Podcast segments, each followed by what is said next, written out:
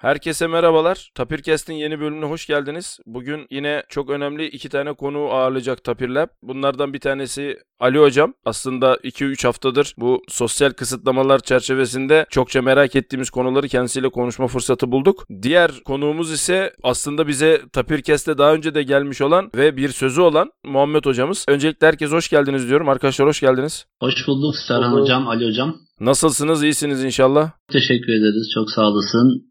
Ben de tekrar davetiniz için çok teşekkür ediyorum. Özellikle ilk yapmış olduğumuz söyleşide umarım yararlı olmuştur. Ben de çok keyif almıştım. Ve o zaman da zaten sizlere sözüm olmuştu. Ben yine araya gireceğim. Ali hocama sözü vermeden tabi dinleyenleriniz merak ediyor olabilir. Bir gelenek oldu. Yine de söylemekte yarar var. Bu kaydı teknolojik imkanlarla alıyoruz. Muhammed hocam İstanbul'un bir ucunda, biz diğer ucundayız. Aramızda önemli mesafeler var. Herkes kendi evinde şu an teknolojik imkanlarla bu kaydı alıyor. Hoş geldin tekrar Ali hocam. Hoş bulduk hocam. Sen de iyisin inşallah. Çok teşekkür ederim. Evimizdeyiz. Sağlıklıyız inşallah. Böyle olmaya devam edelim. İnşallah inşallah. Ee, bugün Muhammed hocamızı konuk olarak alıyoruz ve müsaadenizle yavaş yavaş konuya girelim diyoruz. Bugün sosyal atakları konuşacağız arkadaşlar. Ee, önemli bir konu. Ee, birazdan inşallah hocamız zaten bizi aydınlatacak ama ben hemen topu uzmanlarımıza vermeden önce şöyle bir şey sormak istiyorum. Ee, nasıl değerlendiriyorsunuz? Yani bu birden bu kadar yoğun bir dijitalleşmenin insan hayatına getirdiği şeyler nasıl yorumlanmalı? Bu konularda nelere dikkat etmeliyiz diyerek bir girişi yapıyorum. Buyurun hocalarım. Hocam ben şöyle başlayayım müsaadenizle. Biliyorsunuz şimdi herkes evde. E, haliyle insanlar daha önceleri dışarıda geçirdikleri vaktin pek çoğunu artık bilgisayar başında ya da ne bileyim telefonlarıyla, tabletleriyle geçirmeye başladılar. E, haliyle internet kullanımında önemli bir artış olduğunu görüyoruz. Şimdi ben Muhammed Hocam'a sormak istiyorum. Hocam sizin gözlemeniz nedir bu konuda? İnsanların internet kullanımıyla alakalı özellikle güvenlik cihetinden bakıldığında nedir şu an durumumuz? Aslında e, çok yerinde ve güzel ve çok faydalı olabileceğini düşündüğüm bir noktaya parmak bastığınızı belirtmek isterim. Şu anda sizlerin de belirttiği üzere herkes evinde. Tabii ki evinde sabahtan akşama kadar hani iş odaklıdan ziyade eğlence odaklı tablettir, telefondur, bilgisayardır, televizyondur ki artık evimizde kullanmış olduğumuz tüm teknolojik aletlerin de bir e, nesnenin internet ekosisteminin bir parçası olduğunu da düşündüğümüz zaman aslında e, geniş bir ağa bağlı olan bir mecradayız. Ve bu kapsamda da hem Serhan Hocam'ın belirttiği hem de Ali Hocam'ın da vurgulamış olduğu insanlar bu tarz teknolojileri kullanırken e, ne kadar bilinçli kullanıyor? Acaba evet biz bu teknolojiler bizim için bir araç yapmak istediklerimiz açısından biz bu teknolojik aygıtlarla bir şeyler yapmaya çalışıyoruz. Eğlence olsun veya iş olsun işte eğitim materyalleri kapsamında da değerlendirebiliriz. Uzaktan eğitim veya uzaktan toplantılar veya şu anda yapmış olduğumuz gibi bu çekim. Fakat kullanmış olduğumuz ya da e, hayatımıza girmiş olan bu uygulamalar ne kadar güvenli veya güvenli olduğunu düşünsek bile acaba biz e, izliyorken izleniyor muyuz? Ve bizim bu mecrada bırakmış olduğumuz kırıntılar bizim için bir tehdit haline gelebilir mi? Ee, biraz bu noktada iyice düşünmesi gereken bir e, olgu olduğunu düşünüyorum. Şu anda biraz önce kızım benim bilgisayarıma bakarken gerçekten ben bilgisayarımda kamera kısmını kapatırım. Ne kadar kullanmamış olsam dahi kamera kısmını bir etiketliyorum. E, ne kadar güvenlik teknik tedbirleri aldığımızı düşünsek bile acaba kullanmış olduğumuz uygulamalardan kaynaklı bir zafiyetle karşı karşıya kalabilir miyiz düşüncesi herkeste olmalı. Kızımın da görmüş olduğu 9 yaşında kendisi. Ben bunu biliyorum baba. Hani yani neden kapattığımızı biliyorum ki bununla ilgili e, Milliyetin Bakanlığımızın güzel uygulamaları var. Orada güzel bir şekilde de çocuklarımız için eğitim materyalleri paylaşıyorlar. İşte buradan kaynaklı zafiyette birileri de bizi izliyor mu, gözetliyor mu e, veya gözetlenemiyoruz gibi. İşte insanlar küçük yaştan ileriki yaşlara kadar kullandığı bütün teknolojik aygıtlar üzerindeki zafiyetler bizim için bir tehdit olabilir ve özellikle biz tabii ki pandemiden öncesinde yani sosyalleşmeyi seven bir toplumuz ülke olarak. Sosyal ağları çok etkin kullanıyoruz. Sosyal mecralarda aslında sosyalleşme artık bu çeşitli aktiviteler anlamında olsun, hobileriniz anlamında olsun, bulunduğumuzu ve paylaşmayı çok seven bir toplumuz. Ve bu kapsamda değerlendirildiği zaman dijital mecradaki saldırılar ve zafiyetler insan hayatında ciddi bir tehdit oluşturabilir. Ki önce Serhan Hocam'ın bu söyleşide e, vurguladığı noktada çıkış noktasında ve daha önceki söyleşimizde de aslında biz IoT ekosistemindeki tehditleri sıraladığımız zaman sosyal mühendislik ataklarını özellikle e, çok dikkat edilmesi gerektiğini vurgulamıştık. Çünkü o konuşmamızda da tekrar dinleyen dinleyicilerimiz için e, vurgulamak isterim. İstediğiniz kadar teknik, teknolojik tedbirleri göz önünde bulundurun ama sosyal mühendislik anlamında insan odağındaki bir zafiyet ciddi bir probleme yol açabilir. Dolayısıyla çok konuyu da dağıtmamak adına yine konuşmamızın içerisinde bunların detayına da girmek isterim. Özellikle sosyal e, mühendislik atakları evimizde teknolojiyle baş başa kaldığımız durumda bizi etkisi altına alacak ve bu anlamda tehdit olarak karşımıza çıkabilecek. Ve e, sosyal mühendislik ataklarında teknik ve teknolojik tedbirlerin alınması fayda etmiyor. Çünkü burada insan zafiyeti anahtar nokta. Ben her zaman şunu söylerim ki birazdan sosyal mühendislik ataklarının nasıl yapıldığı ilgili detayları da girebiliriz. Beni kimse kandıramaz yargısı hepimizde vardır bu yargıdan kaynaklı ciddi bir tehdit olduğunu belirtmek isterim. Ve şu anda örneğin pandemide Covid-19 ile ilgili salgının bile saldırganlar tarafından kullanılaraktan çok rahat bir şekilde insanların para sızdırıldığını medyadan, haberlerden görebiliyoruz. Hocam bir, bir şey sormak istiyorum müsaadenizle. Birkaç gündür e-mail e, olarak e, sürekli şey geliyor. İşte ben Çin'den XYZ şahsı işte adı neyse e, size şöyle şöyle maske sağlayabilirim diye. Şimdi düşünüyorum e, hepimizin maskeye ihtiyacı var ya da olacak bilemiyorum ileri dönemlerde. Mesela sürekli bu tip mailler alıyoruz. Bunlara karşı ne yapmalıyız? Bunlar aslı var mıdır? Güzel bir noktaya parmak bastınız. Çünkü saldırgan istediğini o kadar akıllıca sunuyor ki hiçbir kuşku uyandırmayacak şekilde kurbanın güvenini sömürme ana hedefi. Ve doneleri de nedir? Doneleri de şu andaki popüler olan durumlar. Mesela maske. Hepimizin bulmaya çalıştığı. Biraz önce sizin vermiş olduğunuz örnekte olduğu gibi saldırgan bunu kullanıp sizin cep telefonunuza, sizin e-mail adresinize, aynı Çin'deki belirttiğiniz şahıs veya şahısların atmış olduğu mailler gibi sizlere mailler atabilir, SMS'ler atabilir ve o SMS'te şu linke tıklayaraktan size ücretsiz evinize kadar maske gönderiyoruz derler ise ve gerçekten burada da sonuçta buradaki çok aranılan bir durum söz konusu olduğu için maske özelinde konuşuyorum. Bu durumda ne olmuş olacak? Çok hızlı bir şekilde kişiler zafiyete uğratılabilir. Yani bu bir aslında kamu spotu olmalı ve emin olun ki yakın zamanda bunlar da başta ki başlamış şu anda sizin bahsettiğiniz olayı bilmiyordum. Ama ülke e, genelinde böyle bir durum yaygınlaştığı zaman gerçekten insanların parası sadece para değil burada e, verisi, bilgisi çalınabilir. Bu da işte sosyal mühendislik atakları için en önemli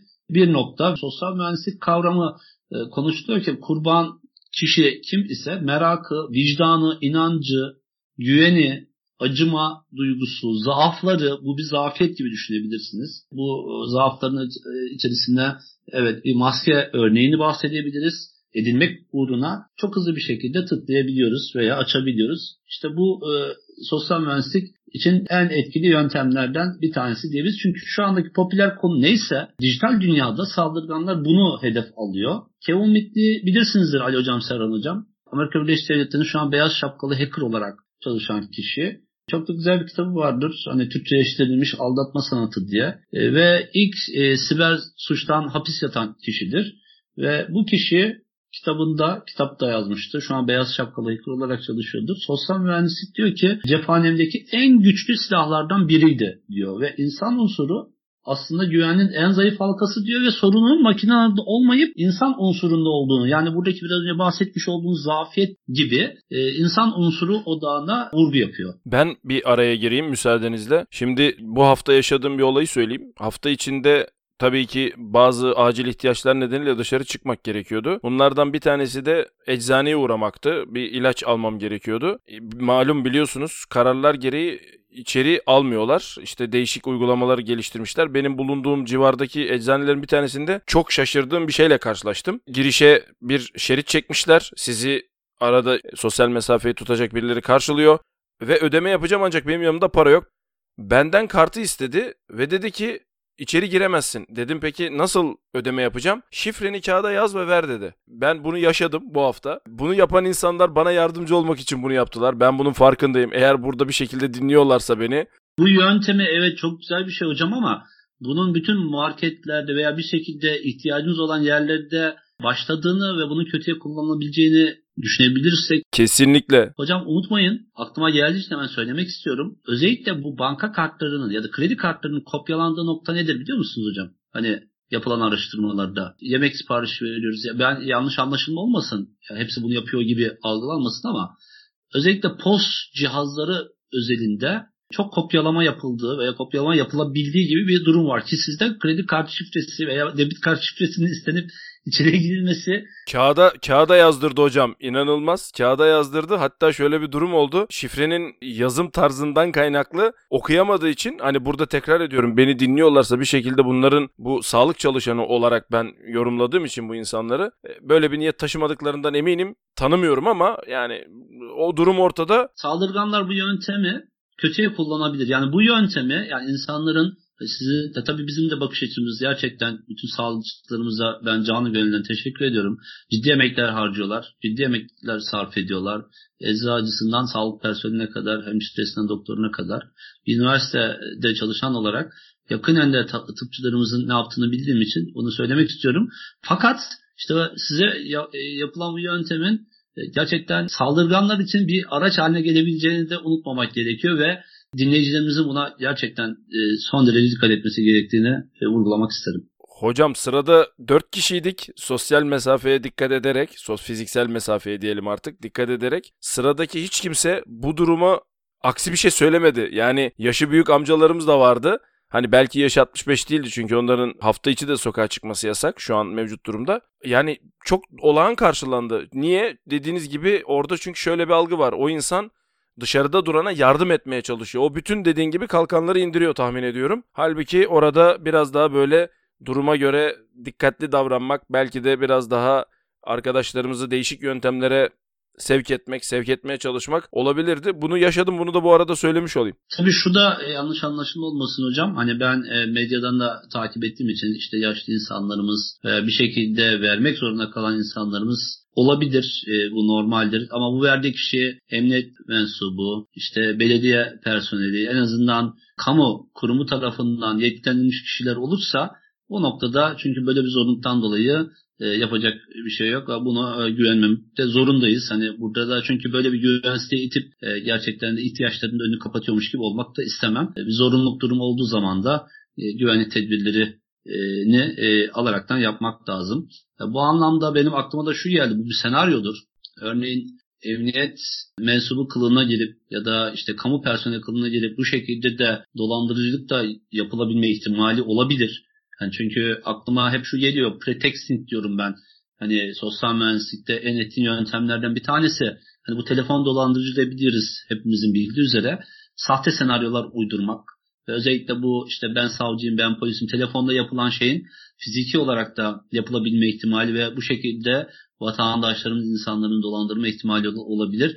Dolayısıyla bunu hani kontrol etme, gerçekten o kişi mi veya gerçekten işte burada kimliğinden tutun ya da bir şekilde bunun doğrulanması e, noktaların olması gerekiyor. E, Allah korusun bu anlamda da bu tür mağduriyet haberlerinin duyulmasını hiç istemem, hiç arzu etmem. Çok dikkat edilmesi gereken noktalardan bir tanesi.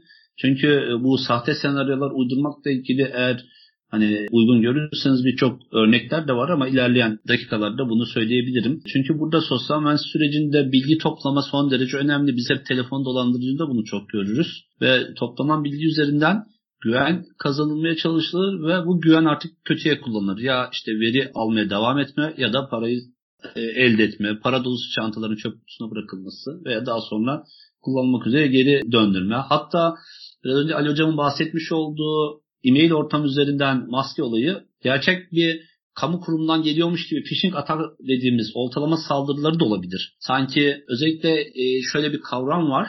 Website spoofing ve e-mail e, spoofing dediğimiz yöntem var. Spoofing demek işte değiştirme, sanki gerçekten işte bankadan geliyormuş gibi bir işte e-posta almamız. Hatta o e-postanın içerisindeki tıklayacağımız linklerle gerçekten e-devlet sayfasına giriyormuşuz gibi bizim önümüze yemleme, buna işte oltalama diyoruz. Password ve phishing kelimelerinin bir araya gelmesinden oluşur phishing.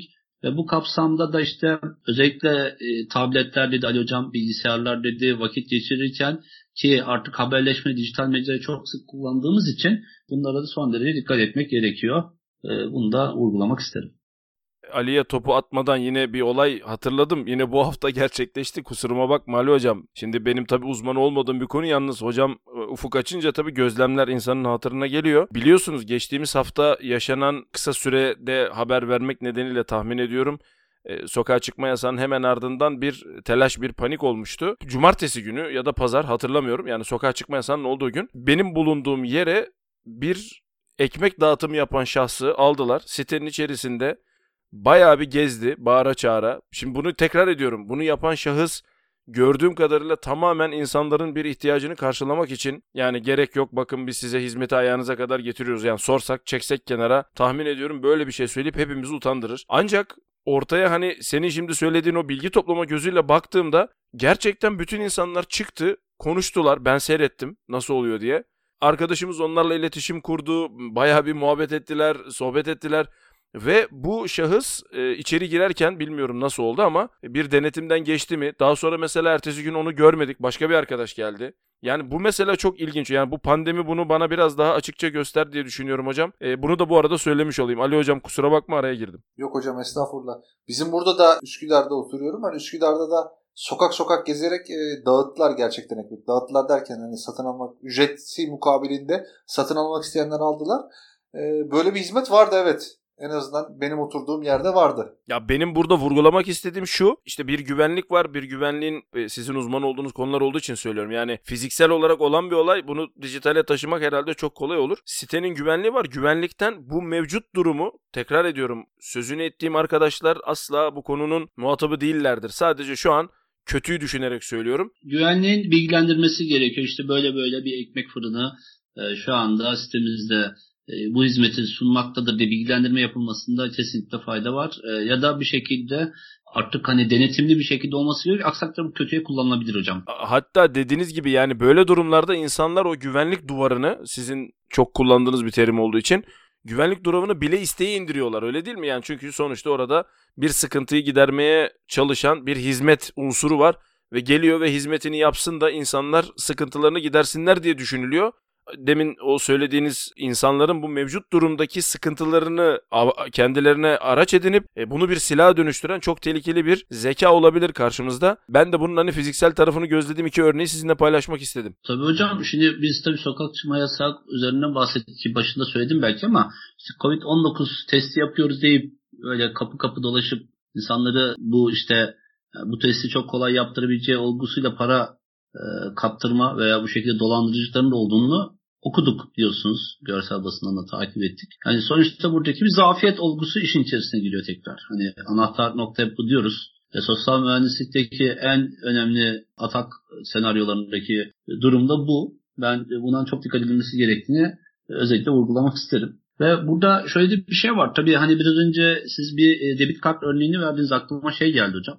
Omuz sörfü dediğiniz bir kavram var. Omuz sörfü. Hani biz bunu tabii şu anda artık hani e, sosyal mesafeden dolayı Allah'tan hani bu en azından bu surf yapılamayacaktır ama ne, ne olduğunu ben biraz açmak isterim. Buna çok çünkü çok çok çok karşılaştığımız bir atak türlerinden bir tanesi bu. Özellikle toplu taşıma araçlarında. Şu anda biliyorsunuz e, Ali Hocam da bahsetti dijitalleşmeden hepimiz akıllı bilgisayarlar var değil mi? Elimizde telefonlarımız, cep telefonlarımız. Her şey yapıyoruz. Ama toplu taşıma aracında gözümüz hiçbir şey görmüyor. Oraya odaklanıyoruz ama etrafımıza bir baksak yani omuz sörfü omuzun üstünden sizin izlenmeniz aslında. Hocam önceden gazete okuyorlardı artık ekranlarımızı okuyorlar değil mi? Son derece haklısın hocam. Ve özellikle bu ATM cihazlarındaki yani para çektiğimiz yerlere de dikkat edin. Şifre girdiğimiz yerler artık bir şekilde korunaklı hale getiriyorlar. Yine bu omuz sörfüne karşı e, bu güvenlik önlemlerini e, alıyoruz. Yani insanlar bir şekilde sizin şifrenizi e, göz bakıyor veya herhangi bir restoranda veya bir yerdeyken ona çok dikkat etmenize fayda var. Girmiş olduğunuz şifrenin e, çok hızlı bir şekilde takip edilmesi gibi. Bu bence e, özellikle tabii günümüzde biraz daha ev içerisindeki olan durumlar olarak da düşünülebilir. E, tabii o ayrı bir konu. Yanlış yerlere çekilmemesi adına bunu çok detaylandırmak istemem. Yine bu sosyal mühendislik ataklarında e, dijital anlamda da olabilir, fiziki anlamda da olabilir. Çöp karıştırma. Bakın bu da bir yöntemdir saldırganlar açısından. Eski donanımların karıştırması bu da bir yöntemdir.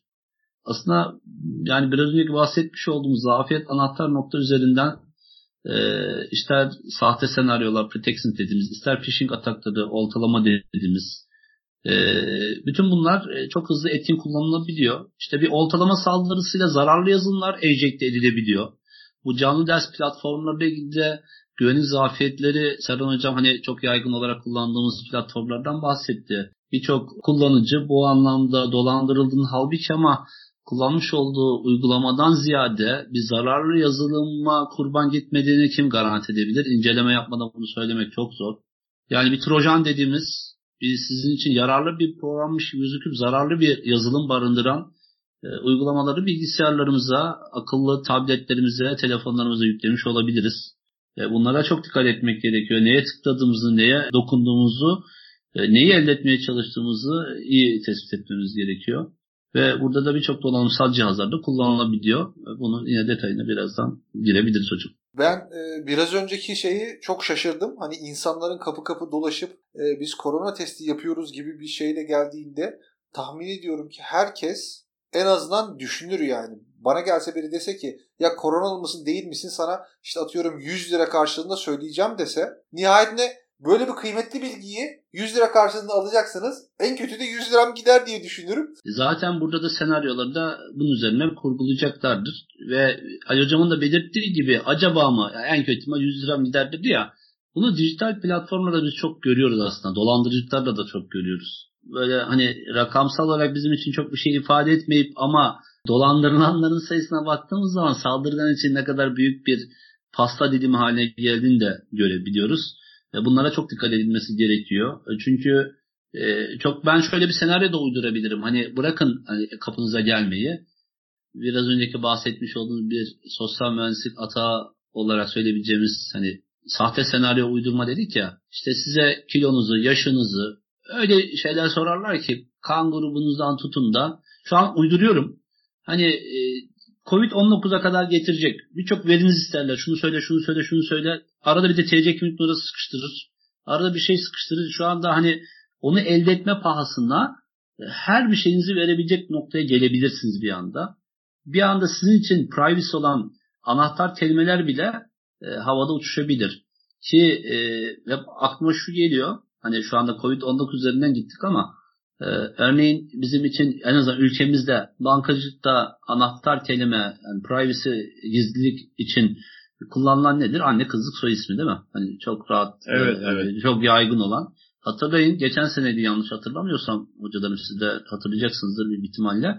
İşte e, soy ağacı dediğimiz e, bir uygulama hani e-devlet üzerinden insanlar gelip soy ağacını işte nerelere kadar dayandığını inceleme, analiz etme. Böyle bir güzel bir hizmet aslında baktığınız zaman. Ama insanlar ne yaptı bunu? Resmini çekip çekip sosyal medyalarda paylaştı. Sosyal ağlarda paylaştı. Ve işte mobil ortamlarda paylaştı. Ne oldu bu olay üzerine hatırlar mısınız bilmiyorum. Aslında sizin soy ağacınızda annenizin kızık soy ismiyle ilgili anahtar kelime bir anda ortada saçıldı. Evet. Ve hemen bunun akabinde dediler ki hemen e, lütfen e, şey e, annenizin kızlık soy ismini unutmayacağınız bir şeyle değiştirin. Şu anda ortalıkta bunlar dolandı. Yani biz işte e, paylaşmayı çok seviyoruz ama bu paylaştığımız evet. şeylerin bize e, oluşturabileceği tehditleri gerçekten hiç hesap edemiyoruz. Sosyal ağlar diyoruz. Hepimiz sosyal ağ kullanıcısıyızdır diye düşünüyorum. Hocam bir örnek vermek isterim. Bir arkadaşımın başına geldi. Şimdi Facebook'ta bir arkadaşı borç para istiyor. Şimdi düşünüyorum çok yakın olduğum bir insan hakikaten çok zor durumda olduğunu, konuşamayacağını söylese ve benden o anda hani hayatının buna bağlı olduğunu ve benden işte atıyorum küçük bir meblağ bir benden borç istese niye göndermeyeyim diye düşünüyorum. Hani bunları yapıyorlarmış insanlar. Dolayısıyla mesela benim çok eleştirdiğim bir nokta. Ya yokluğunuzu deklar edeceksiniz. Herkes bilecek. Network'ünüz yani sizin etrafınızdaki arkadaş çevreniz bilecek. Ya da olacaksınız ama çok fazla veri paylaşmayacaksınız. Ama işte biz burada duramıyoruz. Hani sosyal ağ hesabımızda en basitinden benim aklıma şey geliyor. Hani insanlar hani bulunduğu ortamı çeker hemen oraya paylaşma ihtiyacı hissetmesi. Tatile gider şu anda tatile gidiyorum der. Uçağa biner uçağa biniyorum der. Bununla ilgili fiziksel hırsızlıklar bile olmuştur. Yani evet bu adam şu anda tatilde sosyal ağında ise bu fiziksel hırsızlık yapacak kişi. Yani bununla ilgili bir tane basında bir haber vardı. Vaktimiz var mı bilmiyorum ama çok tabii, fazla da konuyu dağıtmak buyur, ne istemiyorum. Demek, ne kadar istersen. Şöyle bir şey vardı e, Serhan Hocam Ali Hocam yanlış hatırlamıyorsam. Tatil kazandığınız şeklinde evin birey, bireylerinden birine bir mesaj geliyor. Ee, işte şu 5 yıldızlı e, tatil köyünde tatil kazandınız. E, rezervasyonunuz yapılmıştır. Şu tarihte gelebilirsiniz. Bunun üzerine hemen arıyorlar oteli. Evet bir rezervasyon var. Bunun üzerine ailecek tatile gidiyor herkes. Gittikleri otele vardığı zaman evet rezervasyon var ama para ödenmemiş. Ve dolayısıyla biz buraya kadar geldik deyip parasını ödüyorlar, tatil yapıyorlar ama bu sefer bunu yapan, yani bu şekilde kurgu kuran kişiler gerçekte eve kamyonu yanaştırıyorlar. Aynen öyle. Yan komşular diyorlar ki şu anda işte burada kamuda çalışan e, kişiler, buradaki e, bireyler, basındaki haberi e, anlatıyorum. Tayinleri çıktı. Şu anda şurada tatildeler. Bize de evin anahtarlarını verdiler. Evlerine taşımamız gerekiyor. Tabii diğer taraftaki verilen bilgilere bakaraktan evet doğru ya bunlar burada tatildeler. Evet bunlar böyle tayin çıkma ihtimali olan bireyler evi boşaltıyorlar. Bakın çok basit bir durum. Hani bunun sonu yok.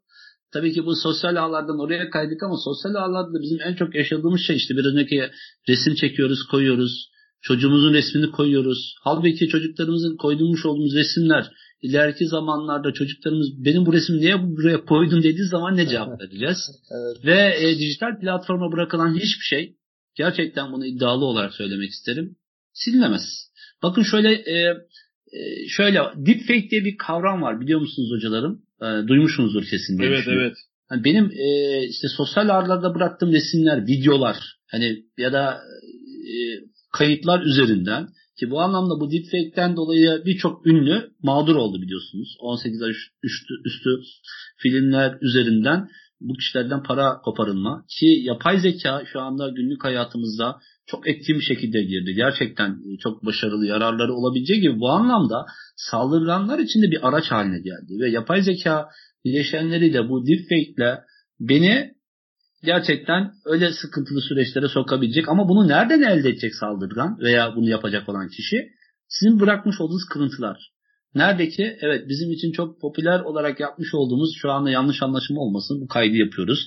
Ses ne oldu? Kayıtta ve yayınlanacak ama buradaki benim ses paternim ve görüntülü yapıyorsam görüntü paternim e, çok artık saldırganlar için bu anlamda e, toplana toplana gerçeğinden ayırt edilemeyen bir noktaya doğru götürecek. Bu e, bizim özellikle sosyal ağlarda bıraktığımız her veri bizim için gerçekten bir e, silah olarak dönebilir. O yüzden evet sosyal ağlarda benim en azından kendi bireysel düşüncem var olun fakat çok fazla olmayın. Bu ne demek? Siz fazla veri paylaşmayın. E, örneğin yine aklıma geldiği için söylemek istiyorum ve bunu derslerimde de öğrencilerime çok çok e, bahsederim bu konuya geldiğim zaman. E, en sevdiğiniz kitabı paylaşabilirsiniz ama en sevdiğiniz kitabın kahramanı veya içindeki bileşen sizin şifreniz olmamalı. Yani saldırganlar buradan çünkü çok önemli bir atak türü var. Biz buna e, İngilizce tabiri dictionary based diyoruz yani sözlük tabanlı. En genel geçer atak türü brute force. Ali hocam çok iyi bilecektir. Yani tüm kombinasyonların denendiği bir siber atak türü, siber saldırı türü. Ama bu sözlük tabanlı dediğimiz ya genel geçer hani derler ya çok böyle sık kullanılan şifreleri şifre olarak kullanmayın. Nedir işte 1, 2, 3, 4, 5 QWERTY ve e, password gibi bu anahtar kelimeler de çok kullanmayın.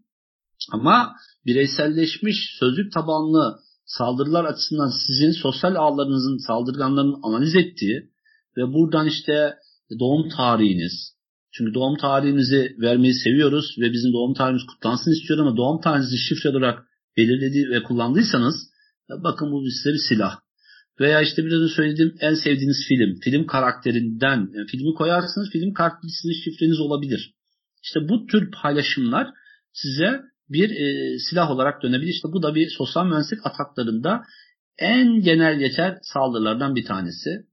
E, çok kesintisiz konuştum. Çok özür dilerim hocalarım ama böyle hani aklıma geldikçe biraz konudan konuya atlamış oldum. Ben biraz da Ali hocama sözü bırakmak istiyorum. Tekrar e, bu noktada da bazı söylemek istediğim başka e, parametre de olacaktır. Benim de aklıma şu geldi şimdi bu bahsettiğiniz şeylerden. Hani annemizin kızık soyadı evet şu anda bankacılıkta en çok kullandığımız e, gizli şeylerden bir tanesi. İnsanlar Facebook'ta hani bu benim arkadaşım, bu benim kardeşim, bu benim e, işte babam şeklinde böyle insanları tekliyorlardı bir ara.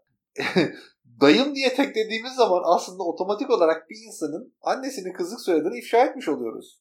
Ve buradan mağdur olan insanlar duydum. İstatistik çalışmalar da bunu gösteriyor hocam. Sizin bu söylediğiniz destekliyor biliyor musunuz? Yani tabii hani şunu şu sorular bana çok soruluyor hocam. Size de soruluyordur derslerinizde. Ya annesi, annenizin kızlık soy ismi neden bir anahtar kelime yapılıyor bankalar? Bunu bildiği halde niye yapıyor? Ya bankacılık uygulamamızda insanların hiç unutmay unutmayacağı ve çok böyle açık bir şekilde olmayan bir gizli sözlük olduğu için bu tercih ediliyor. Hani siz burada illa annenizin kızlık soy ismini doğru vermek zorunda değilsiniz. Unutmayacağınız bir kelime olsun o bile yeterli.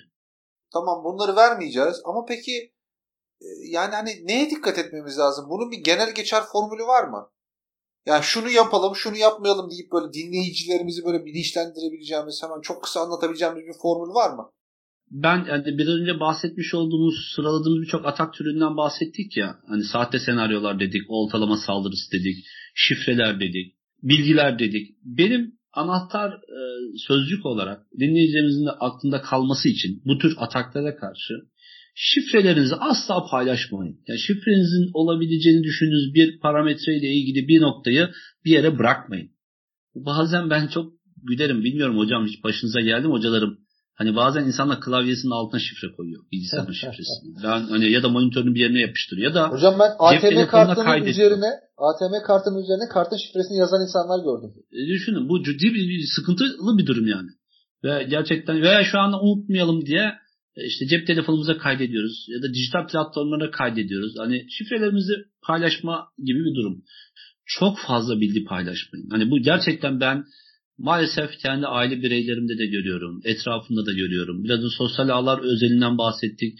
Olayda sadece sosyal ağlarda Facebook yok. Birçok e, mecra var. Twitter. Ki bakın bunların hepsi aslında tabii ki evet biz sıradan bir birey olabiliriz ama gerçekten ülkemizde stratejik öneme sahip makamlarda olan insanlarımızın daha çok dikkat etmesi gereken nokta. Hani biz e, bizim için evet ben Muhammed Hoca olarak çok önemli ya paylaşsam ne olur dediğim şey ama bir başkası için olmayabilir. Bu bizim için bıraktığımız izler çok fazla bilgi paylaşmamamız gerektiğini bize öğretiyor. Ee, biraz önce deepfake örneğinden bahsettik. Başka parametrelere doğru götürebilecek nokta olabilir. Özellikle bu telefon dolandırıcılıkları çok duyuyoruz ya hocam. Ya da işte biraz önce Covid-19 ile ilgili e, örnekler verdik. İrtibatta bulunduğunuz kişileri kesinlikle doğrulayın. Bununla ilgili birçok örnek var. Vaktimiz kalırsa ben hani gerçekten yaşanmış örnekler bunları da size e, e, anlatabilirim. Sorulan sorulara sorularla karşılık verirseniz ben size söyleyeyim telefonla dolandırılıyorsanız kesinlikle bir küfür yer kapanır o telefon. Veya gerçekten sizi emniyet mensubu değil fiziksel olarak gelen kişiye gösterin dediğiniz zaman nahoş durumla karşılaşabilirsiniz. Ama bunu sorduğunuz zaman aslında size olan saldırıyı bloklamaya başlıyorsunuz. Blokaj ediyorsunuz. Bu bence önemli olan noktalardan bir tanesi. Ee, ve hepimizin başına gibi benim başıma gelmişti. Telefonla dolandırıcılık olayı. Hani dersiniz ki hoca sizi de mi dolandırdılar? Aslında saldırganlar güzel uğraştı benimle ilgili. Şöyle hani bakın hiçbir saldırgan hani e, çünkü günümüzde en kıymetli varlık veri ve bilgi. Yani benim e, bilgimi, verimi elde etmeye çalışıyor ki şu anda verilerle ilgili biliyorsunuz KVKK, GDPR birçok kavram var. İnsanların bireysel verilerini korunmaya yönelik ticari anlamda da olsa e, kullanılması noktasında sizin rızanız olmadan bunun e, mümkün olamayacağı noktasında e, durumlar söz konusu. Fakat baktığınız zaman e, burada e, özellikle hani kişisel veriden bahsediyoruz veya e, genel e, konseptteki verilerden bahsediyoruz. Size bu öyle akıllıca sunuyor ki bu verilerin verilmesi sağlanmaya çalışılıyor. Paranızın elde edilmeye çalışılması gibi. İşte burada dikkat edilmesi gereken nokta size sorulan sorulara sorularla karşılık vermeniz. Benim başıma gelen de de şuydu. Hani ben yani derslerimde şu örneği veririm. Birçok hani ve e, bu konu özelinde de öğrencilerime şunu açık çek veriyorum. Arkadaşlar yaptığınız mesela sosyal mühendislik atağını benim üzerinde uygulayabilirsiniz. Teknik zafiyetleri benim üzerinde uygulayabilirsiniz. Deneyin. E, buna hani çünkü bu tür şeyi kişinin rızası olmadan yapıldığı zaman Hani bu sızma testi hep aklıma gelen yani biraz teknik olacak Serhan Hocam Ali Hocam ama ya ben bunun bir açığını buldum hani söyleyeyim ya da birey üzerinde bunu yapamazsınız. Dolayısıyla ben de hani en azından öğrenci arkadaşlarımızı motivasyon sistemi bu tür doneler veririm. Bir gün böyle bir ders anındayken telefonum çalmıştı. Yani de idari görevlerinden dolayı zorunlu e, kalmadıkça açmamaya çalışıyorum ama bundan dolayı açma ihtiyacım hissettiğim durumlarda açmak zorunda kalıyorum. Ders anında emniyet mensubu da var dersim alan lisanslı öğrencilerimizden bir tanesi. Telefonda işte ben şu asayiş bürosundan arıyorum. Ee, şu şu TC kimlik numaralı şu kişiyle mi görüşüyorum? Hani beni e, söylüyor. Evet buyurun benim. Bakın şu şu TC kimlik numaralı şu kişiyle mi görüşüyorum? Aslında saldırganlar durduk yere birine saldırmazlar. Neye saldırırlar? Saldırganlar saldıracağı kişiyle ilgili bir bilgiye sahiptir. Ha, bu dolu boş önemli değil. Bu az bir bilgiyle üzerine yürürler. Artık neyi almak istiyorsa. İşte şu e, bir bayan ismi söyleyip kredi kartı bilgileriyle sizin e, alışveriş yaptığınız gibi bir şey bir senaryo uyduruyor. Ben de tabii e, şu an için müsait değilim. Ben sizi sonra arayayım diyorum. Tabi o anda tabii ki aranan telefon cep telefon numarası. Yani şunu sormanız gerekiyor. Acaba hani bir emniyet mensubu niye cep telefonundan sizi arar? Ama şöyle bir yanılgı ya, ya, e, yanlış bir düşünce olmasın. Şimdi teknolojiyi hep ilerledi diyoruz ya. Artık sizin cep telefonunuzda hani 155 olarak da hani spoofing dediğimiz yöntem bu. Sizin görmek ya da görmenizi hissettiği şekilde de saldırıyorlar. Özellikle onu uyarmak isterim. Ama bana yapılan saldırı biraz böyle acemice olan bir saldırıydı. Ben de bunun üzerine hani şu an müsait değilim kapatayım sizi birazdan arıyorum dememe rağmen tabi o anda ben hemen cross check dediğimiz hani te, e, telefonu check ettiğim zaman zaten duvar olduğunu görüyorum. Tekrar arıyor kişi. Diyor ki böyle böyle yine aynı senaryo. Ben de dedim ki bulunduğunuz birimin amirinin ismi nedir? Hani bir onunla görüşebilir miyim? Daha ileriye gitmeden küfür yedim. Hani böyle kaba bir şekilde. Hani e, tabii benim bulunduğum ortam buna müsait olmadığı için nazik bir şekilde telefon kapanmış oldu. Yoksa karşılık verecek miydin hocam? en azından e, tabii ki ağzımızı çok bozmadan da güzel bir şekilde kendilerini uyaracak. Peki hocam şu soruyu sormak istiyorum. Emniyet bizi arar mı? Arayabilir. Bakın onunla ilgili bir örnek var. Onu da anlatmak isterim şu anda. Biz değerli bir hocamızın kulaklarını çınlatmak da isterim ama İstiyorsanız benim senaryom bitmedi. Hala saldırı devam ediyordu. Pardon Oo, hocam buyurun. Devam o zaman hocam. Tabii böyle biraz film şeridi gibi oluyor ama gerçekten hani bundan yaklaşık 3 yıl önceydi olan bu yanlış hatırlamıyorsam. Ben küfürü ee, duyunca bitti zannettim. Bitmedi. Nasıl bitmedi?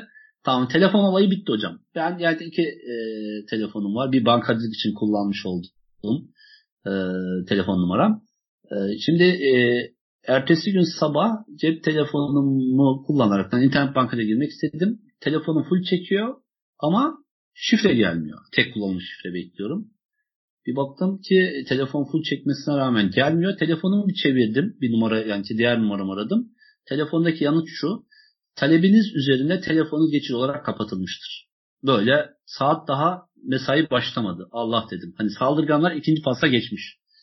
Hemen e, ilgili GSM şirketini aradım. Dedim böyle böyle bir durum var. Bunu kim talep etti? Efendim siz talep etmişsiniz. Yani siz derken ben mi talep etmişim? İnceliyorlar. Hayır. Eşiniz talep etmiş. Orada bir duvar oldum böyle. Yani benim eşim benim adıma bir kere işlem yapamaz. Bu bir ciddi bir sıkıntıdır. Yani GSM tarafı için aslında. Benim adıma işlem yapamaz. Hani e, dolayısıyla ben hemen telefon numaramı açtırdım e, ve ilk yaptığım iş telefon bayisine bulup bütün şeyleri kapatmak. Çünkü saldırıdan ikinci pastanası geçmiş.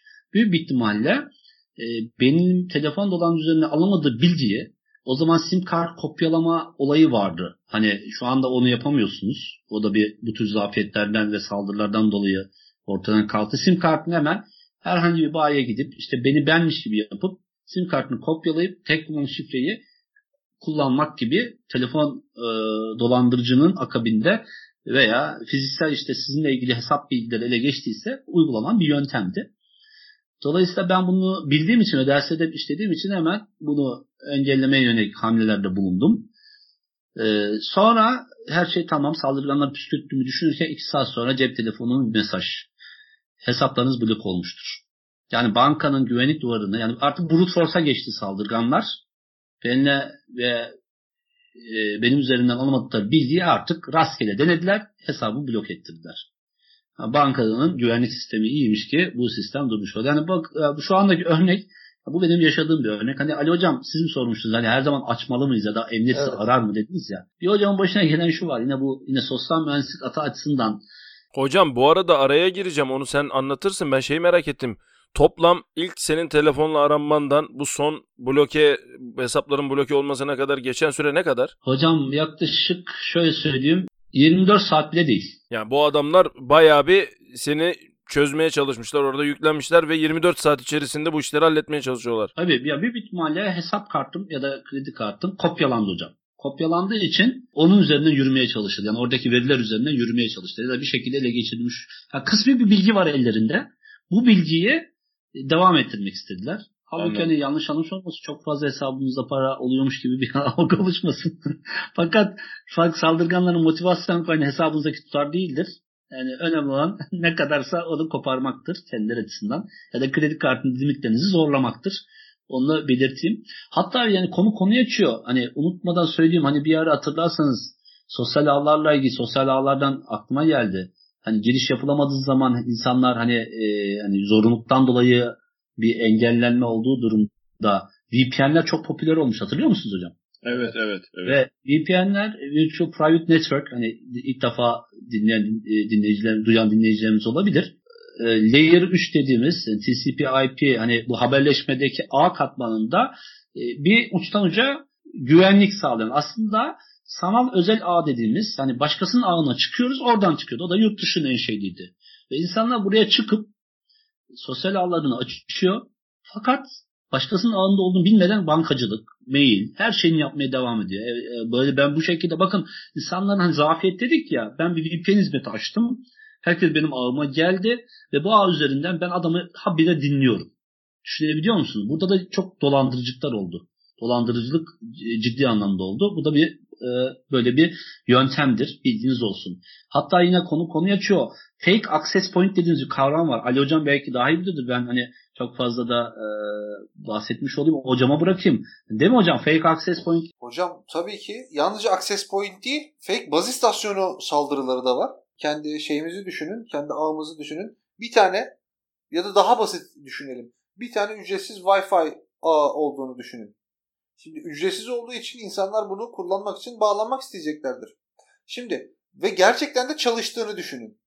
Bir defa internete girdiğinizi gördüğünüzde kullanmaya devam edersiniz. Şimdi burada kritik işlem yaptığınızda adamın ağı üzerinden çıktığınız için bütün bilgileriniz bu adamın üzerinden geçecektir ve bu adam sizin bütün bilgilerinizi hani hiçbir şey yapmasa bir bakar içinde ne var diye. Eğer kritik bir şey bulursa e, bilgilerinizi kopyalayabilir, e, hesaplarınızı ele geçirebilir. Bunların tamamı mümkün. Fake baz istasyonu ise aynı şekilde hocam size yapılanın farklı bir versiyonu. Bir tane baz istasyonu var. Kendisini Türksel olarak tanıtıyor. Ve gerçekten yani hani sinyal seviyesi olarak da normal atıyorum hani örnek olarak Türksel'i söylüyorum. Türksel'in baz istasyonundan daha yüksek seviyede sinyal ürettiği için normalde baz istasyonu olarak sizin cep telefonunuz otomatik olarak ona geçiyor. Ve gerçekten de hani sinyalleşmeyi devam ettirdiği için kendisini şebekenin bir parçası olarak görmeye devam ediyor bu telefon. Bunun gibi şeylerle siz e, görüşme ya da herhangi bir mesajlaşma yaptığınızda aslında bütün veriniz karşıdaki saldırgana iletiliyor. Dolayısıyla bu tip şeyler her zaman mümkün. Hocam işte benim hep aklıma şu geliyor. İnsanlar hani yani yanlış anlaşılma olmasın. Hani bir internet ağ bulduğu zaman hemen oraya bağlama ihtiyacı hisseder. Hani bedava internet gibi değil mi? Evet. Yani hemen e, halbuki o bir kere o ağ ne kadar güvenli veya bu fake mi? Hiç bunu hesaba katmayız. Bu evet. gerçekten bence çok çok çok çok dikkat ediyor. Özellikle hani biraz önce bir soru sordun da nelere dikkat etmeliyiz? Evet. Kesinlikle hani bizim için evet siz internette surf yapmak istiyorsanız dahil olun. Ama dahil olduğunuz ağda sizin için privacy yani gizli önem derecesine sahip olan uygulamalarınızı çalıştırmayın. Ne kadar encrypted bir e, yapı kullanırsanız kullanın. Ki kullandığınız yapıda basit şifre yaptıysanız adam şifreli trafiği yakalayıp çok rahat kırabilir değil mi Ali Hocam? Çok tabii rahat ki, tabii ki hocam. Tabii ki. Biz benim aklıma şu geldi bu siz bunu söyleyince. Ben bir öğrencimle beraber hatta emniyet mensuplarımızın da olduğu bu milli eğitimimizde yapmış olduğumuz bir çalışmada e, şöyle bir deney yapmıştık. Bir otelde yapılıyordu bu. Ben e, kulaklarını çınlatmış oluyorum Talha, e, lisans öğrencimiz beraber. Dedim ki Talha, tabii oradaki e, organizasyonda e, haberi olacak şekilde ama katılımcıların e, rızasını alaraktan da daha sonra açıkladım. Çünkü yaptığımız yaptığı suç olmuş olacaktı. Kendim emniyet mensuplarımızda en azından orada bir yetkilimiz vardı. Biz arka planda otelin ağının SSID'sini fake olarak yayınladık. Ondan daha kuvvetli. Aynısını biraz önceki bahsettiğiniz durumla. Ve katılımcıların ki bu işte güvenlikle uğraşan kişilerdi büyük bir çoğunluğu birçok kişinin şifresini toplamıştık biliyor musunuz? Hani ve bunu da sonunda açıkladık. Dedik ki şu anda böyle böyle bir deney yaptık ve siz şu anda bu ağa dahil oldunuz. Gerçi çok fazla kişi dahil olmamıştı onu söyleyeyim. Ee, hasbel kader ben anlatırken birçok kişi bana odaklandığı için büyük bir ihtimalle. Ama e, yine e, baktığımız zaman e, katılımcının sayısına oranla e, bu şekilde fake bir access point yapısıyla bir dolandırıcılık çok rahat yapılabileceğini insanlara bu bilinci kazımaya çalışmıştık. Hocam ben şu sorunun hala cevabını merak ediyorum. Emniyet bizi arar mı hocam? Orada bir hikaye geliyor onu onu merak ediyorum. Çok güzel söylediniz. Ben şimdi bir hocamızın başına gelen şöyle bir arayabilir. Evet elbette ki bir sıkıntılı bir durum olur. Arayabilir. Başınıza bir iş gelebilir. Arayabilir. Ee, sizin başınıza bir iş gelir. Eşiniz arayabilir. Şöyle bir örnek e, bir durum anlatmak istiyorum. Bir ilimizde bir hocamızın başına gelen yapmış olduğu bir ticari çalışmalarla ilgili o ilin e, başsavcısı e, arıyor hocamızı. İşte ben şu kişi yarın sabah buraya gel. Sevgili hocamız da hani biraz önce benim yapmadığımı böyle güzel bir şekilde küfürle kapatıp suratına telefonu kapatmış oluyor. Ertesi günü makam odasına iki tane polis memuru geliyor. Diyor ki başsavcıya hakaretten seni götürmemiz gerekiyor. Gerçekten eyvah. Sonra hocamızı götürüyorlar. Yaklaşık bir saat bekletiyorlar kapıda. Sav, savcı ve savcı içeride. Hoca dışarıda. Bekliyor, bekliyor. En son çıldırıyor. Giriyor. Ya ne yapacaksan yap diyor. Artık. E diyor ki sen diyor devletin e, savcısına ve vasıtasına nasıl küfredersin diyor. Ya efendim diyor. Böyle bir dolandırıcılık var biliyorsunuz. Sizin savcı olduğunuzu ben nereden bileyim? Dolandırmadığımı nereden bileyim? Hani bu örnekte olduğu gibi Evet her aranızca küfretmek veya... evet değişik bir önlem stratejisi oldu bu. Dolayısıyla irtibatta bulunduğunuz kişileri doğrulayın demeklerini kastım bu. Evet hani... Ama küfür ederek değil değil mi hocam? Doğrulamayı başka yöntemlerle yapıyoruz. Aynen öyle. Sorulan sorulara karşılık vermeniz mesela. Yani gerçekten bu o kişi mi? Veya aldığınız bilgiyi hemen...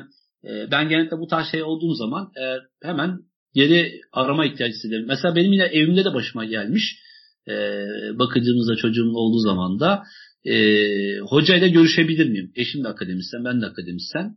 Bakıcımız hangi hocayla deyince karşı, karşı taraf bir cevap verememiş ama asayişten aradığını iddia ediyor. Ben bu bilgi geliyor. Ben arıyorum ya diyorum böyle böyle bir aranma var mı? Yok hocam böyle bir aranma yok kadar işte ya da beyefendi. Böyle bir şey yok kayıtlarımızda. Baktığın zaman ben ne yapmış oldum? Hani çek etmeye çalıştım. Ya gerçekten bir şey mi var?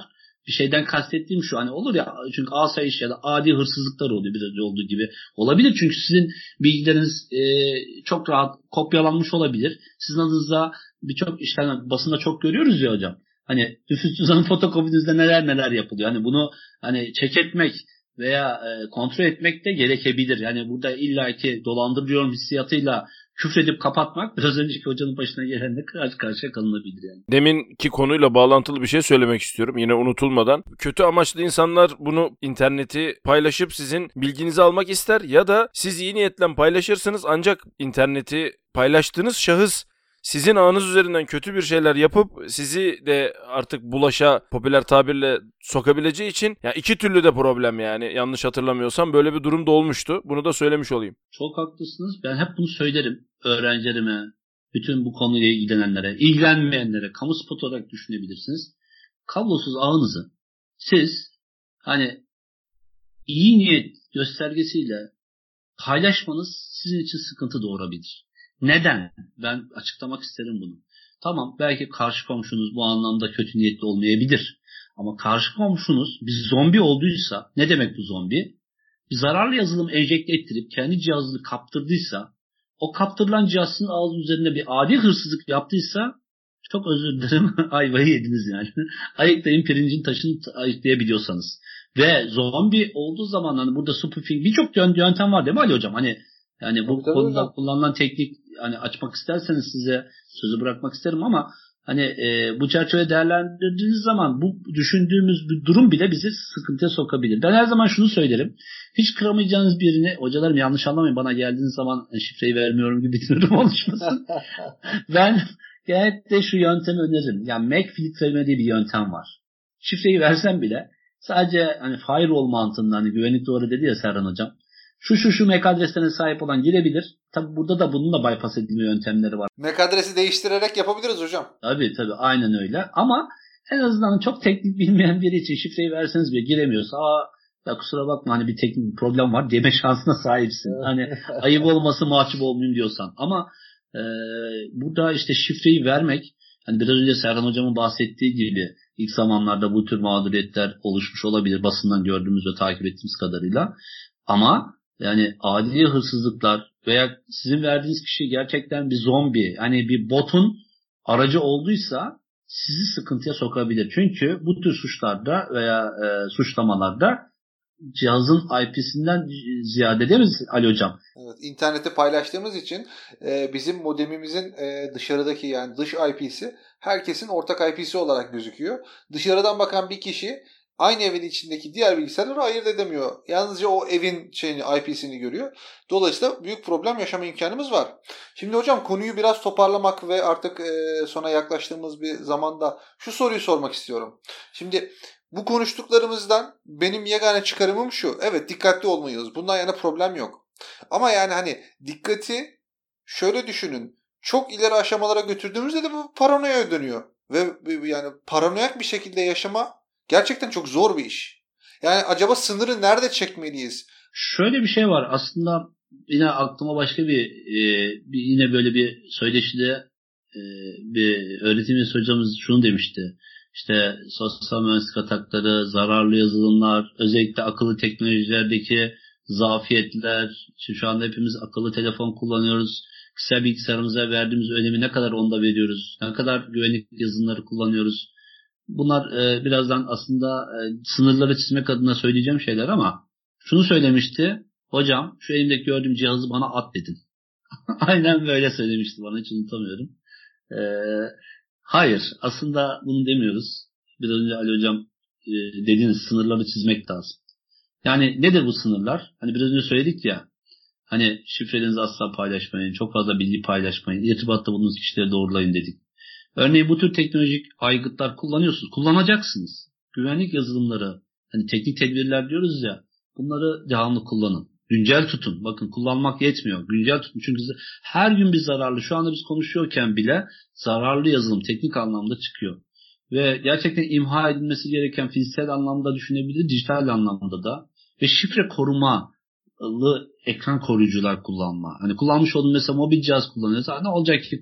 Şifre şey kurmuyoruz. Yani bunu kim alabilir ki diyebilirsiniz. Ama düşürdüğünüz anda ve orada bir çok şifreniz varsa yandınız. İşte şifre, veya çalıştığınız ofis ortamında ne olacak ya? Kimse ne yapabilir? Halbuki daha çok saldırıların bir çoğunluğu belki sizi de şaşırtacaktır. Meraktan dolayı da olabilir biliyor musunuz? Hani yan, yanınızdaki oturan çalışma arkadaşınızın merakı sizin bilgisayar ortamınızda ev bir ev aile bireylerinde bunu görebilirsiniz. Şifre korumalı ekran koruyucuları kullanma. Temiz masa temiz ekran politikası işte klavyenin altına şifre koyma.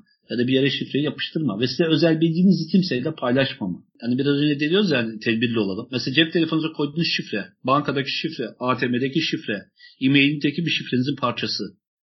Veya bir forum sitesine giriyorsunuz bakın. Hiç böyle alalade şifre aynı. E, forum sitesinde eğer şifreniz hash'li tutulmuyorsa o kişiye olduğu gibi kaptırdınız. Mail şifreniz bir de aynıysa yandınız.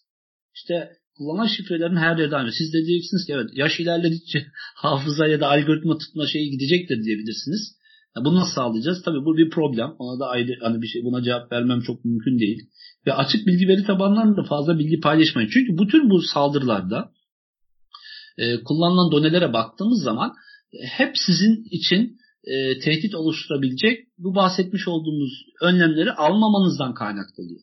Evet hiçbir zaman için daha önceki e, söyleşimizde de bunu vurgulamıştım. %100 güvenlikten söz edemeyiz. Edemeyeceğiz de.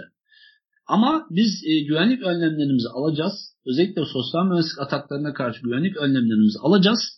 e, kullanmaya devam edeceğiz hocam. Hani bu e, şu demek oluyor. Hani en güvenli bilgisayar nedir diye bir so- e, toplantıda e, soruluyor ve bunu yanlış hatırlamıyorsam Amerika Birleşik Devletleri'ndeydi. Oradaki hava kuvvetleri genel komutanı ben bunu bir YouTube'da izlemiştim. E, işte en güvenli bilgisayar fişi çekilmiş. Odanın ortasına konulmuş. Kapısına asker dikilmiş bilgisayar diyor. E, ama bir sonraki e, panelist diyor ki e, komutanımız çok güzel söyledi ama ama o da güvenli değil. Neden? Çünkü askeri ikna ederim, fişe taktırırım, alırım veriyi, tekrar fişi çektirdiği yerine koydururum diyor. Yani yine sosyal, sosyal mühendislik atağına e, dem diyor. Dolayısıyla özellikle biz önümüzdeki yıllarda e, IoT ekosistemi diyoruz ya, akıllı teknolojileri daha çok kullanıyor olacağız. Hayatımıza daha çok giriyor olacak. Otonom sistemler, e, işte evimizdeki akıllı ev konsepti ürünleri, akıllı bina konsepti ürünleri ve bunların hepsi şifreler havada uçuşacak. Hatırlayın sayın hocalarım bir önceki söyleşte belki söyledim söylemedim e, hatırlayamıyorum. Miray saldırısını biliyorsunuz hepiniz. Amerika Birleşik Devletleri'ndeki 2016 sonunda yapılan saldırı. Ve e, bu saldırının en tipik özelliği neydi biliyor musunuz? Bu tür e, IoT konseptiki işte kameralar veya işte beyaz eşya ürünleri üzerinden DDoS hata yapılmıştı. Ülkenin en büyük servis sağlayıcısına yapılmıştı bir silah saldırı. Ve bu silah saldırı sonucunda günlük 7.8 milyar dolar zarar. Ve buradaki en kritik nokta neydi biliyor musunuz? Bu cihazlar üzerindeki şifreler olduğu gibi bırakılmış. Kullanıcılar hiç değiştirmemiş. Ve saldırganlar bunun üzerinden yürüdü. E düşünün ben dün müydü ondan önceki haberlerde izlemiştim. E, ya da e, bir sosyal ağ hesabında yorumcu olabilirim. Şu anda elektrik ve internet olmasa ne olurdu acaba? Düşünebiliyor musunuz? Muhtemelen birbirimizi yerdik. Hani şu anda elektrik çok önemli bir olgu, internet çok önemli bir olgu. İşlerimizi yapıyoruz ya. Hani hani iş yapış şeklimiz, eğitim verme şeklimiz bile değişti şu anda. Hani ve bunu yapabildiğimizi bu mecra ve dijitalleşen bir mecrada görüyoruz ve bu dijitalleşen mecradaki güvenlik önlemlerini almadığımız zaman ciddi bir tehditle karşı karşıya e, kalabiliriz. Ali hocam tekrar sorunuza geri geleyim. Evet, biz bunların hepsini kullanacağız bu kadar tehditlere karşı bunları kullanmamazlık yapmayacağız ama en basit ataklara karşı aslında çok basit dokunuşlarla güvenlik önlemlerimizi alabileceğimizi ve tüm kullanıcıların e, akıllı e, cihaz kültürüne, teknoloji kültürüne hazırlanabileceğini bilmemiz gerekiyor. Biraz önce söyledim. %100 hiçbir zaman güvenlikten söz edemeyeceğiz. Hiçbir zaman için güvenlikle e, nesnelerin akıllanması birbirine eşit olmayacak. Bunu daha önce de söylemiştim. Ama biz elimizden geldiğince kendi güvenlik tedbirlerimizi bireysel olarak almamız gerektiğini vurgulamak isterim. Hocam ben çok teşekkür ediyorum. Gerçekten çok doyurucu bir sohbet olduğunu düşünüyorum. İnşallah dinleyenlerimiz de bundan faydalanır. En son Cumhurbaşkanımız açıkladı. Şu anda önümüzde yanlış hatırlamıyorsam biyo güvenlik, siber güvenlik e, bunlar çok önemli konular haline gelecek ki bunlardan siber güvenlik de aslında özellikle bu dijitalleşmenin daha hissedilir bir şekilde hayatımıza girdiğini düşündüğümüz bu günümüzde ne kadar önemli olduğunu ve bu anlamda evet sadece sosyal mühendislik atakları yok. Şu an sosyal mühendislik atakları üzerine şu anda söyleşimizi, e, sohbetimizi yapmış olduk ama e, diğer zararlı yazılımlara karşı da güvenlik önlemlerimizi her zaman için almamız gerekiyor. Onu da vurgulamak isterim. Ben bir kere daha şunu vurgulamak istiyorum. Bugünkü oturumun sosyal mühendislik atakları olmasının özel bir nedeni var. Konuklarımızı da ona göre seçtik. E, bir tarafta İstanbul Adli Bilişim Laboratuvarı'nın proje yürütücüsü Ali Boyacı hocam var. Bir tarafta da e, İstek e, Laboratuvarı'nın nesnelerin internetinin daha güvenlikli bir ekosisteme getirilebilmesi için kurulmuş bir organizasyon, bir laboratuvar. onun proje yürütücüsü Muhammed Ali hocam vardı. O yüzden insanların mecburi nedenlerden ötürü evinde kalmak zorunda olduğu bu kısımlarda, bu sürelerde dijital kültürümüzün değişiklik göstermeye çalıştığı bu aralarda, bu sıralarda İki tane uzmanımızdan güzel görüşler aldığımızı düşünüyorum. Ee, sayın hocalarım eğer söylemek istediğiniz başka şeyler varsa onları alalım. Yoksa yavaş yavaş kapanışa geçeceğim. Muhammed Hocam öncelik sizde. Ben tekrar davetiniz için çok teşekkür ediyorum. Tabii ki bugünkü e, değindiğimiz konu bence son derece önemli. Asistanlarım beni dinliyordur. Hep hocam sosyal mühendisliğe çok önem veriyorsunuz. Artık insanlar bunu öğrendi diyorlar.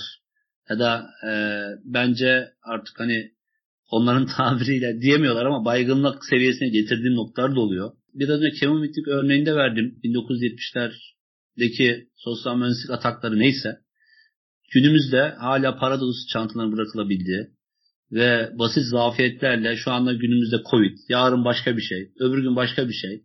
Parametreler değişecek ama sosyal mühendislik atakları hiç değişmeyecek.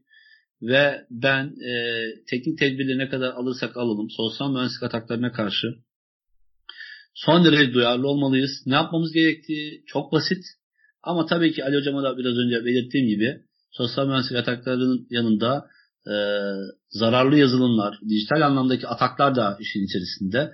E, bunlarla ilgili de başka bir söyleşimizde daha detaylı girmeyi ve burada sizlerle tartışmayı isterim. Ben tekrar davetiniz için hem şahsım adına hem de e, tüm dinleyiciler adına çok çok teşekkür ediyorum böyle bir imkanı sunduğunuz için. Çok sağ olasın hocam ağzına sağlık. Ali hocam senin söylemek istediğin, eklemek istediğin şeyler var mı? Hocam Muhammed hocam e, sağ olsun yeteri kadar e, bilgi verdi bizlere.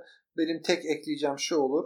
Dinleyicilerimizin özellikle bilinçli olmalarını hatta ve hatta çevrelerinde bu konularda bilinçlendirme yapmaları gerektiğini vurgulamak istiyorum. E, nihayetinde bu dolandırıcılığın Muhammed Hocam'ın ilk konunun başında anlattığı gibi temel çıkış noktası insan zafiyeti. Eğer biz e, bilinçli olursak bu zafiyeti saldırganlara vermezsek e, içinde bulunduğumuz bu durumları dijital olarak da güvenlikli hale getiririz. Hem evde kalarak e, sağlığımızı koruruz hem de interneti doğru kullanarak kendi dijital e, güvenliğimizi sağlamış oluruz. Bu konuda herkesin bilinçli olması gerektiğini düşünüyorum. E, herkese teşekkür ediyorum. Herkese çok teşekkür ediyoruz. Sağlıkla kalın, mutluca evlerinizde kalın.